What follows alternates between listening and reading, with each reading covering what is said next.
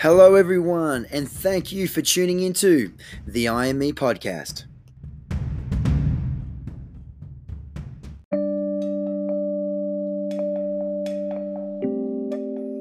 My name is Dominic Kilworth, athlete, personal trainer, business owner, and personal development enthusiast. I'm joined alongside with Jackson Tippett, who is also a personal trainer, influencer, and fitness model. Together, we are your host of this podcast, where with each episode, we'll bring you an inspiring message or person to help you live your best life. Thank you for spending some time with us today.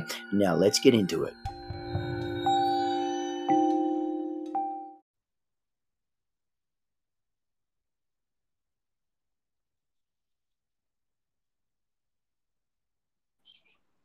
What is up, guys? We are back with another episode on the I Am Me podcast. We've got another awesome guest on board, uh, Heston Russell, a former veteran.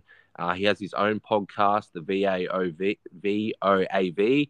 Um, he's got a lot of interesting stuff to talk about in terms of leadership, what he's currently doing, and his plans for the future. So, welcome aboard, Heston. Hey, g'day, Jack. Thanks for having me on, mate.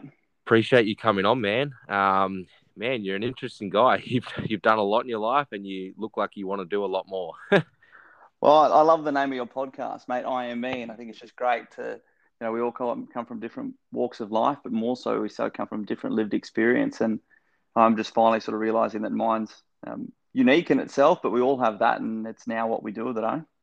Absolutely, man, hundred percent. Do you want to tell the audience a little bit about your early childhood and then growing up, and then you know how you actually got into the army?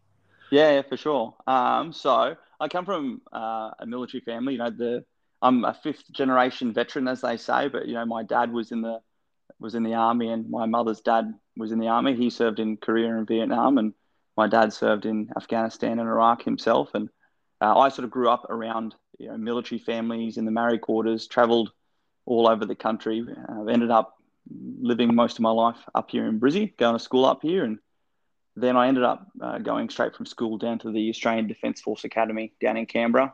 Spent three years there doing a degree and learning how to be a, an army officer, and one year at RMC. And then I spent three years up in Townsville at the Second Battalion, deployed to East Timor as a young 22-year-old platoon commander. Uh, and then in 2010, I applied for and was successful in entering into the Second Commando Regiment, which is uh, Australian Special Forces unit in based in Sydney.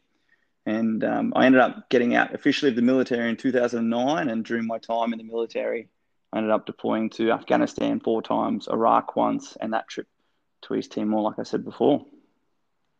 Man, very very interesting. I want to dive obviously more into the the army side of things. Yep. I was actually had a guest on that's been in the army. Um, I don't know. Start us off like, why did you want to actually get into the army? What made you want to do that? Yeah, good question. So I, it was always around me when I was growing up. Uh, a lot of the people that I looked up to when I was young as a kid, in particular, some of the other older um, guys that I socialized with in and around the other military families went on to be in the military.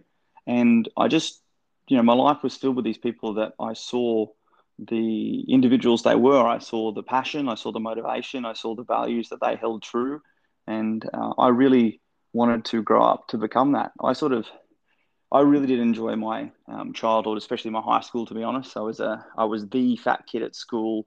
I was unpopular. I found it so hard to make friends. I you know, really, uh, I essentially compartmentalized that part of my um, life. It was a lot of lived experience, particularly when it comes to bullying and all that, and learning just how damaging words can be. Um, but, you know, I essentially saw the military as a way for me to build myself into, you know, or take myself along the same journey that so many of those other people that I looked up to um, walked and talked and, and became. And I saw that as my sort of pathway to escape. I saw that as my pathway to adventure, to discovering myself, but also, you know, I really wanted to get into a team environment and serve and support those in that environment and also my country. Yeah, I love that, man. I want to um, touch base on what's a typical day look like in the army. Oh, dude, it's so it's so varied. But like, you know, for example, usually uh, a typical morning will be 7.30 in the morning uh, is group pt group physical training 7.30 to 8.30 you're all doing sort of fitness together uh, run by a physical training instructor or run by whatever and then 8.30 to 9.30 is breakfast, and then nine thirty till twelve thirty is, you know, the first part of the day, which could be anything. It depends what your job is, but it could be anything from going to the range and shooting through to getting your equipment and going and doing some um, tactics, techniques, and procedures out in the back of the bush or whatever. You know, then you have lunch, and then you have another training block or another the second half of the day that goes to about five o'clock, and then there's usually a bit of admin, and you knock off, and you repeat, you repeat, you repeat. I mean, and that's just a day in barracks, but the best part about the military, mate, is just the variety. You know, if you're not in barracks, you're out bush doing an exercise, or you're deployed somewhere else in Australia doing exercise, or you're getting ready to deploy overseas. And it was just, you know, I spent 16 years in the military, and no two days were the same, let alone any two years were the same. And uh, it's actually a really hard thing then coming from the military to regular everyday life, just because you don't have that sort of variety, you don't have that same culture and cohort, you don't have that same freedom and flexibility and also that purpose that's you know it's a really motivating thing. You essentially are not working within an organization that's trying to make money you're working with an organization that has a job to do and has outcomes to achieve that aren't based on finances they're based on you know people and projects and things like that so it's such a unique situation yeah absolutely would you say it's kind of kind of like school in Um, the way it's regimented Nah, it, it's so much more team focused. You know, school is so individual education and all that, and you might come together with class cohorts and all that. But I mean, in particular in the military. So I, I mean, I finished school in Queensland in uh, when I was 17 years old, and you know, I was a platoon commander in charge of 30 guys by the time I was 21, and I was the youngest in the platoon. And you know, in school, how there's that real sort of psychological barrier we put up between you know year grades and age groups and things like that, whereas in the military, and the key thing I really do love is it's all coming down to who you are on that day and how you perform on that day and the attitude you demonstrate doing what you do. Uh, you know, you have guys who have had full professional lives before joining the military, or you've got guys fresh out of school and girls, and you know, you're sort of all wearing the same uniform. You've got the same Australia patch on your arm, and it always came down to what you did on that day. Uh, there was no room to rest on how old you were, what you'd done beforehand. It really was this whole daily renewable contract piece. And again, with that variety that came along every day, it provided such a, you know, really, really unique situation. I'm still yet to find outside of maybe, you know, a, a footy team um, or, you know, a, a, sporting team, there are some really key similarities there. Uh, but in particular, there's that physicality side, but there's also a lot of that uh, you know, hearts and minds side, a lot of the missions and stuff we had to do in other countries, working with local forces, you know, supporting kids at local schools, all that. There's the there's the physicality similarities and that um, performance focus. Um, you could relate to a rugby team, but then there's sort of this, um, you know, human human humanitarian outcome focus piece that is very unique in itself. Yeah, um, I've heard like, see, I don't, I've obviously I've never been in the army, but you hear a lot of stuff. You see stuff on the news. Um, looks, you know, obviously you went over to Afghanistan. Um, yeah, that seems pretty scary to me. um, what, yeah, what like was the scariest thing? Have you ever seen any gruesome stuff? Um, yeah, yeah, yeah. Um, no, you're right. I mean, it's not. It's so the whole thing with deploying overseas, particularly deploying to combat, so Afghanistan, you know, it was a it was a combat war zone, is actually the the pinnacle of most people's career because essentially it's it's the game, it's the grand final you spend all your career playing for, and particularly with the whole team. So you know, you actually get a lot of military men and women who have harbor a lot of frustration if they've never actually had one of those deployments in their careers because they've trained up all this time and they never get a chance to do it. Um, you know, my dad served in the military for 20 years during the sort of peacetime and then got out and got back in. And uh, by the time he got back in in 2001, you know, he was off to Afghanistan, off to Iraq. And I got to see that difference in him being able to achieve his lifelong goals as opposed to having that deprived. So it, you never, it's never, it was never scary, dare I say that, it, because it's what you've been trained to do and you're just so happy to be there doing it with the people that you have trained up with and that you care for and for the country you're representing. Uh, I, in particular, was in such a unique period that I was always in charge of at least 30 or 40 um, guys when I went to Afghanistan. I was with the 2nd Commando Regiment, Special Forces, and I always had a platoon of 30 to 40 people. And this day and age, so many people talk about resilience. You know, being how you get up uh, when you fall down, and for me, I, I actually lived um, what I call proactive resilience. That's provided by purpose.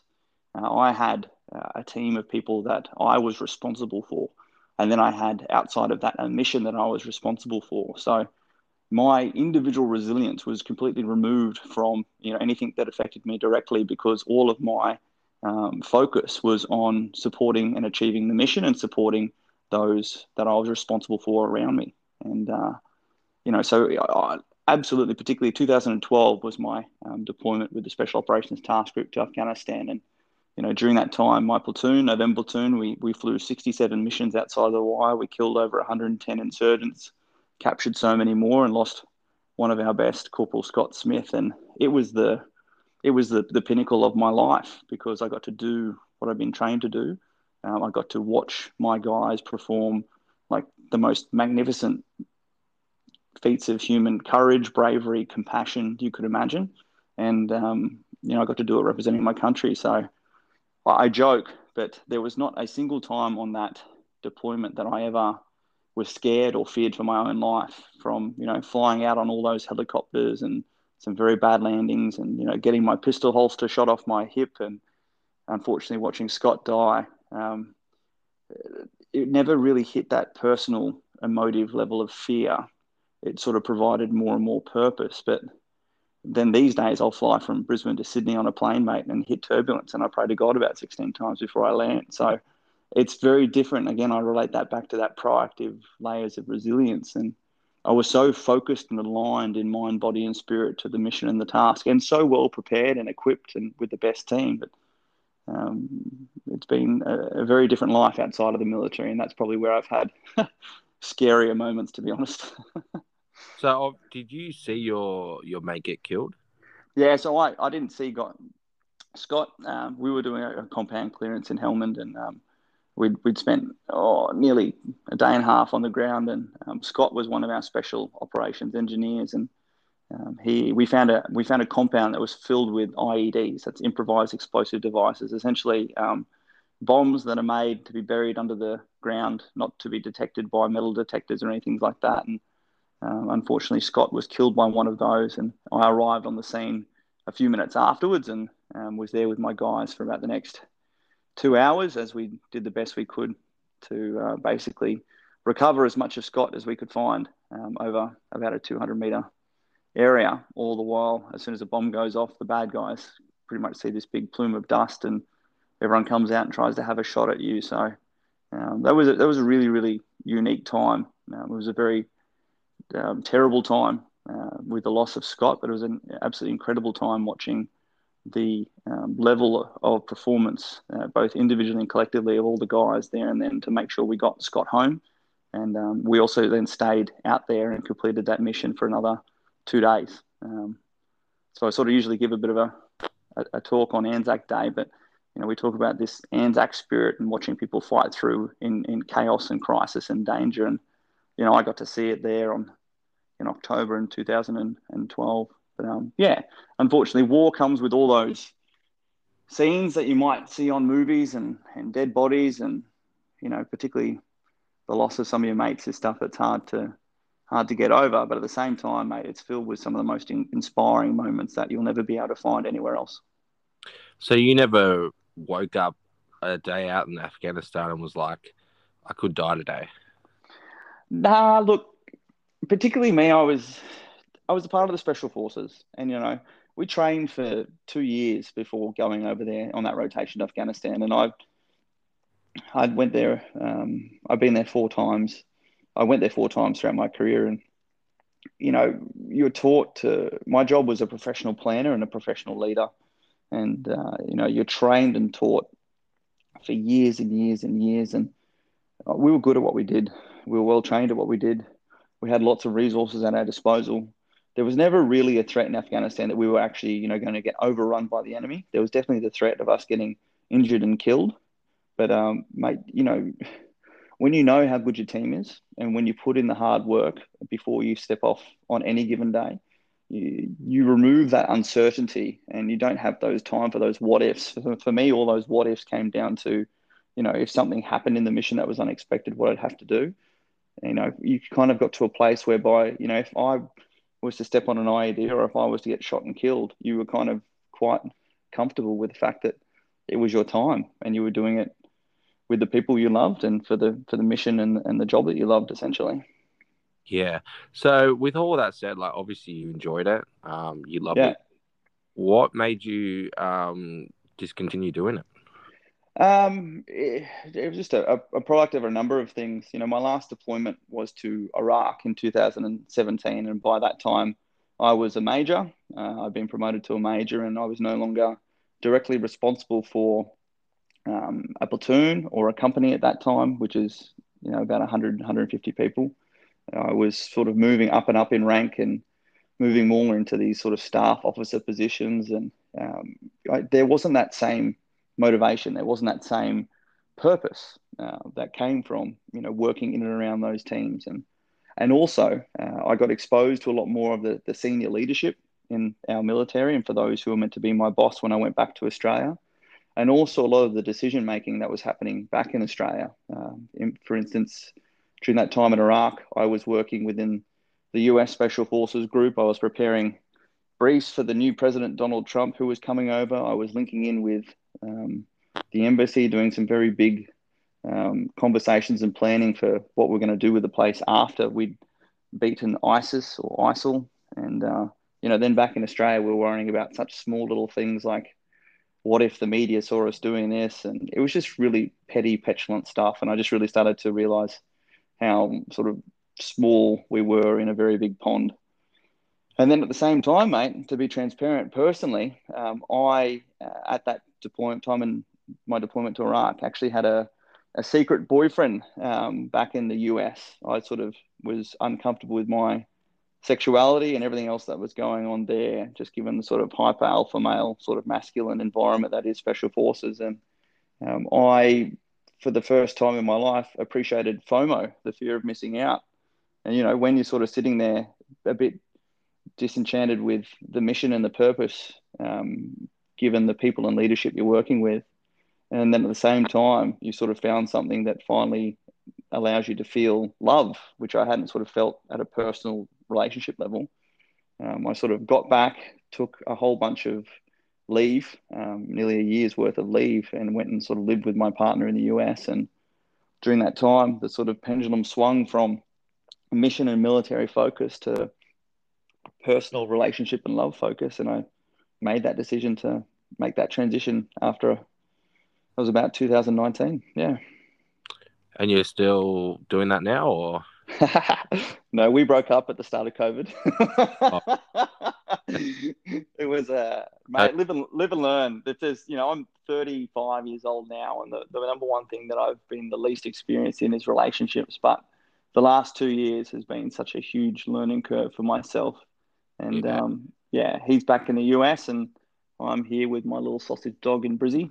And, um, and to be honest, I'm probably the happiest I've been in a long time because I've finally sort of figured myself out outside of purpose, outside of a mission, and outside of having a team to provide me with that resilience. yeah, that's awesome. Um, I know you're huge on leadership, so Yeah. do you want to give us your opinion? Like, what leadership's a big word. What What's your take on leadership? Yeah, well, look, you know, I went through the military system where you're professionally trained and taught on on leadership, and to break it down quite simply, you know, there's there's there's a person who is a leader, and being a leader requires three elements. It requires the authority, you know, essentially the legal authority to uh, make decisions and be in that position, but that legal authority is actually a responsibility to seek and accept risk and additional responsibility. And then there's um, management, the way in which you manage, you know, resources, which can include people. But then there's actually leadership. Now, leadership is an art form. Now, leadership is basically how you understand, how you're able to link the people you're responsible for with the purpose or the mission that you're uh, responsible to do. And leadership comes in the form of motivating people through inspiration. Uh, many leaders, you have a look around at the moment, um, rely the worst. The worst leaders are those who rely on authority. Authority uh, is essentially relying on the stick, relying on motivating people through fear. And the worst thing about motivating people through fear is that uh, it will eventually come down to the day where they fear something greater than uh, you and your authority and the stick you hold. Um, you know, plenty of leaders can manage people around, you know, move around the cards and be good at uh, being efficient and helping people out. But you would know it yourself, and those listening would know, you know, when you come across someone or something that truly inspires you, that makes you want to do something because it needs to be done and because you take on that personal ownership, um, that personal responsibility for it to be done. That's that's the role of a leader. The role of a leader is to unite people with purpose, and the best leaders demonstrate that through leadership, and they understand their values, what people hold intrinsically valuable to themselves, and are able to complement those in achieving that mission and make sure each individual feels value and understands the purpose of why they're doing that and is there and supports them. And if the mission fails, they take that responsibility on themselves.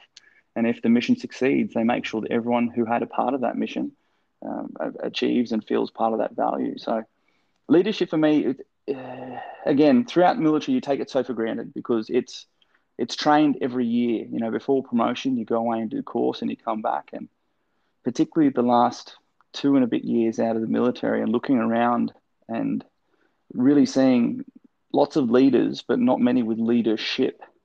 It's sort of been quite affronting to me personally and professionally, and sort of a large, a large part of that just comes down to um, a lot of the different values that I believe we hold in society today, as opposed to what I saw in the military. You know, in in the army, it's all about service. It's all about putting others before yourself, putting the mission, putting the team before yourself.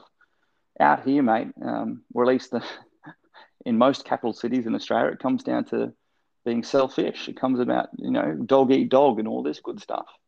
Um, you know, as opposed to being responsible for things, um, it comes down to being entitled, you know, what you deserve, what I deserve. These are the sort of languages and the sort of themes and conversations I see. And that's been a lot to sort of wrap my head around. And um, a lot of it comes down to, in my opinion, just this authenticity and, and vulnerability. And as I said to you before, leading into this this podcast, I have been a professionally trained and tested leader for you know my 16 years in the military, but it's only been in the last two and a half years going through a relationship breakdown, facing so many of my insecurities, appreciating that I actually don't need to be responsible for people to still be able to lead myself and demonstrate leadership.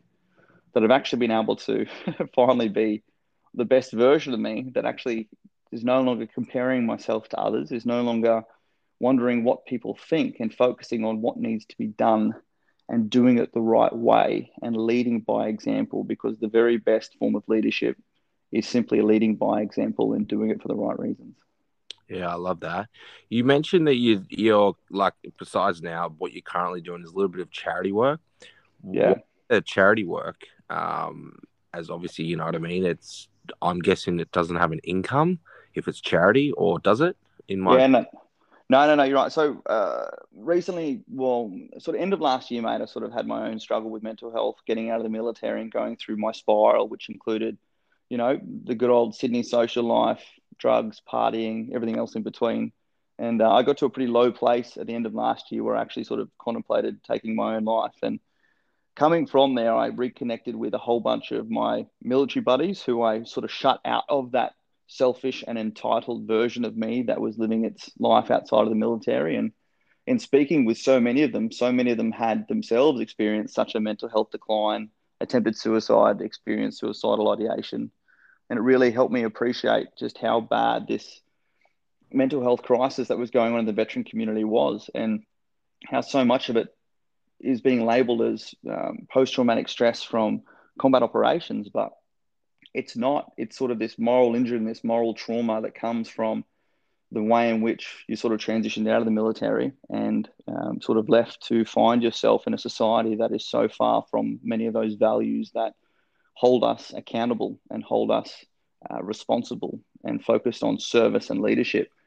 So I sort of said about, um, and the podcast you talked about beforehand, VOAV, that stands for Voice of a Veteran. And I stepped that up um, essentially to provide me with a social media platform to be comfortable putting myself out there on these sort of conversations because I still had my own insecurities, feeling that as opposed to being vulnerable and authentic, talking about mental health and my own suicide was sort of weakness, especially with the you know expectations of the special forces profile and all of this. And over the course of the last year, I've worked with a number of um, politicians, including Senator Jacqui Lambie, Senator Pauline Hanson, and a bunch of others, to help campaign for the Royal Commission into Defence and Veteran Suicide that finally got announced and commenced this year. And uh, I've now stepped up the organisation called Veteran Support Force, vsf.org.au. That is a bunch of volunteers. And what we do is we proactively reach out to veterans and family members in need and just conduct community connection and conversations, mate. Um, small projects, getting people together, advocating on current veteran issues. And, uh, you know, I receive uh, a disability pension from uh, the military uh, from a bunch of injuries I received and finally acknowledged on the way out. So, but all the charity work is, um, it's it's me donating my time, mate. But it's worth its absolute weight in gold, and particularly for someone like me and so many in the veteran community who lose our way, being able to give back to our community, being able to reconnect with others to provide service with a purpose of supporting those who have served is one of the greatest forms of um, treatment and recovery that any of us can experience, and I do experience today. I love that, man. Um, you know, I love that you're actually doing something like that because not many people are in the same position where they would go out and do some charity work in this day and age with everything going on. Um, yeah, so credit to you, man. Um, the even more interesting thing that you want to do is, which we only only realized before on the phone call, is you want to get into the politics. Um, this I is like yeah, yeah. a I big prefer- one. I prefer not to, mate. But you know, You just want to have your say. Well, I think the military structure in, in itself it, it's very hierarchical. So you know, there's like a rank system, and you know, it actually works really, really well. And then getting out into the outside world, you know, you look at our our politicians who are, you know, they're meant to be like the senior leaders of our country, and even the last year campaigning for this royal commission and all these veteran issues that continue to pop up in and around veterans' mental health as well. I just really started pulling the strings and realizing that all these pedestals that I'd put all these authoritative figures and, and departments and, and, and people on uh, really were, you know, nowhere near the level they should be and nowhere near the level that I kept putting them on and putting myself subordinate to. So a lot of this came down to, you know, me just simply starting to take action, starting to knock on office doors at Parliament House to ask politicians to vote for the Royal Commission. And then we sort of got that with the, weight of a lot of other people's help. And then I sit here and pick apart all the, the chaos and crisis we're in at the moment, you know, the fracturing, the fractured states in our country, the, the lockdowns, the focus on, you know, COVID numbers, um, as opposed to also the, the mental health crisis that so many people are, are experiencing from our kids through to our parents through to those who own small businesses, those who are responsible for employees. Like the place is just such a hyper anxiety driven society at the moment. And all of that comes down to a lack of leadership. It comes down to lack of actual leadership. It comes down to leaders who rely on authority and who motivate through fear and don't understand how to connect with the individual values that form people to perform to their absolute best and to unite them with purpose. They focus on control and compliance. So it sort of came down to a point of, you know, I do a lot of media stuff being requested by the media, and I just can't sit on the sidelines and continue to point out all of the faults without being ready to step up and lead by example. And um, it came with a wave of public support that I finally made the decision to um, step up and to run to be a politician in the next election. But again, I just can't do it on my own. And it's not realistic to run as a single politician. You need a team to affect change. And so I did my research and they changed the rules. So you need 1,500 members to set up a new political party. And within two weeks, I had that. And we put the paperwork in three weeks ago. And by the first or second week of December is the timeline it takes to get the approvals we should have a, a, new party registered, and it'll be called the uh, Australian Values Party. And the plan is to, you know, do what I did back in my special forces days, running the selection courses, to find the best candidates who are the best people based on lived, lived experience, based on leadership skills, management skills, based on their ability to plan together and work together as teams, and take a group of people, quality over quantity, into the next election and see if we can start leading by example and making some change. Yeah, I love that, man. What's the biggest things you wish to see a change in the world right now that is happening that, yeah, you would wish to change? Well, if you want a higher performance, you need a higher purpose. And at the moment, we are spending so much of our time in a life that is far too complicated to even try and get across borders to see families and loved ones, let alone set up new businesses. I want to see um, our leaders in politics bringing the Australian public up and out to a unified purpose that is a national purpose. That is, you know, revising our constitution, revising these systems and structures that have allowed our states to build walls between each other, that has caused so many issues to our families, and to get people back to enjoying our way of life, enjoying connecting as communities, getting people back to we actually have a set of Australian values that anyone coming into Australia who wants to apply for citizenship has to abide by. And that even includes equality of opportunity, regardless of race, gender, religion, sexual preferences, or anything otherwise. Whereas I don't know about you, mate, but at the moment, um, you know, we look at people based on um, what they look like, or we discriminate uh, uh, books by their cover. You know, when I was a kid, I don't know if you were taught the same. It's like never judge a book by its cover. And yeah. all that all that we do today, mate, is judge people by the way they look, as opposed to who they are and what they bring to the table and how they conduct themselves. You know, we, we have these conversations about consent and all this. Another thing I was taught as a kid was, you know, treat others the way you'd like to be treated. Yeah. These these are all the key messages that we're taught as kids. But the hypocrisy it's is when we become adults, we lose it. It's such basic skills like to me and you, but no one does it. You know what I mean? but because they don't see it, mate. You know, you look at Canberra, you look at the politicians on the TV, and you hear one scandal after the next. You see a bunch of people, and I've done a podcast with Tony Abbott, I've done a podcast with Julia Gillard, and both of them sort of told me this great insight that you don't need any qualifications to be a politician. And what's worse is once you become a politician, you spend most of your time wondering who's going to stab you in the back. You spend most of the time trying to just get yourself elected at the new election, as opposed to you know, focusing on what needs to be done, working together with everyone who does get elected as opposed to one party versus the next, because the Australian people have chosen that group of people to work together, to work on plans that will survive the next election. Our current system, mate, will have, you know, the Liberal Party put all these plans together and then get voted out the next election, and the Labor Party will come in and do those plans. And we might start, you know, getting stepping forward in small steps, but then we're back to step one and then we're back to this, and there's no cohesion. And every three years, we go through the cycle of chopping and changing plans and attacking each other and negativity and setting the worst examples for our young Australians to follow. While other countries are planning ahead in dynasties, other countries are building islands in the South China, China Sea. Other countries are, are literally planning ahead 10, 20, 100 years.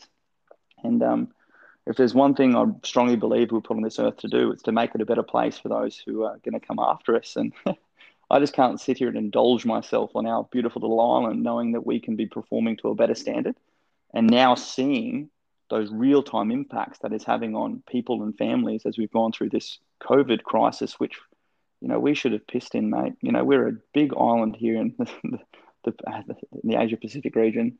You know we should be crushing this, but we are failing badly. Yeah, I agree 100%. I love it, man. I love all that you stand for. So, within the next, you know, year or so, obviously without the politics, what else is your goals or that's the main focus right now? Uh, my, my, my main focus is just doing whatever needs to be done. Um, and a large part of that is still my work in the veteran community. The Royal Commission has just kicked off, and this charity I set up, Veteran Support Force, literally has its constitution made to only last for the two years that the Royal Commission is in existence because I'm a firm believer of only building things that are fit for purpose, not fit for, you know, enduring legacy or self promotion. So um, I've got a team I'm responsible to there, and, and also a whole bunch of veterans and families that's only going to grow.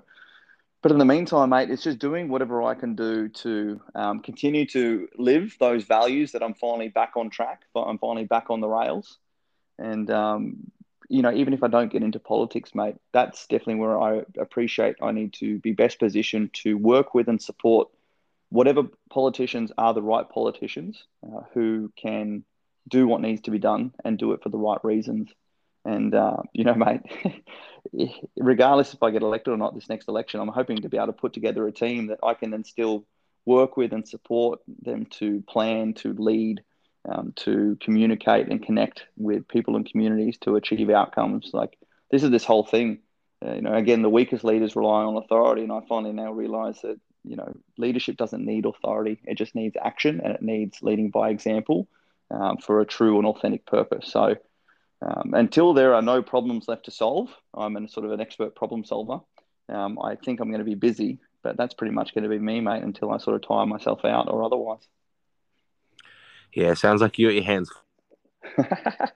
I'm keen to see what happens with it all, to be honest, and keep following your journey. And um, yeah, hopefully it all goes well for you. No, I appreciate it, mate. It's going to be a bit of fun along the way, and we'll have to come connect up in person along the way as well. Absolutely, man. Do you just want to let everyone know where they can find out about what you're currently doing, even every, everything about the uh, politics and anything else you're doing? For sure. Best bet is actually my own website. So hestonrussell.com. That's R Heston and Russell, R U S S E L L.com. Otherwise, it's sort of the same on socials. Instagram is probably my best socials, but my sort of website links off to all the different projects, including the Veteran Support Force and the Australian Values Party, as we look to getting that registered in the next couple of months. Awesome. So this is all on your IG, is it too? Yeah, on my Instagram. Well, the link to my website's on my Instagram as well. But all the sort of day to day occurrences and new projects and updates, uh, my Instagram pretty much captures all of that. That's my primary platform. Absolutely. And that is my handle is just at Heston Russell. Awesome, Heston. I appreciate you coming on, man. Um, you know, there's so many different topics we could dive off into. Um, but I just wanted to get a bit of a rough back, background on you, what you do, what your plans are, and um, yeah, I think it was awesome just to hear a bit about your day in the life. For sure, mate. Happy to link back in as well. If you get questions from people or you go away and have a chat, we can definitely get back on and deep dive. There's some. I'm happy to talk about anything. You know, there's nothing off limits for me anymore these days. Yeah, well, that's that's been the goal with pretty much every podcast now is just get the first one out, a nice short and sharp one, and then just wait to hear the the feedback from the listeners and um yeah dive into something else, which I'm sure they will. Then we'll go for a segment two. Good drill. Sounds good. Amazing. Thank you so much for coming on. And um, thank you, everyone, for listening on the IME podcast. Thanks for making it happen, Jax. Boom.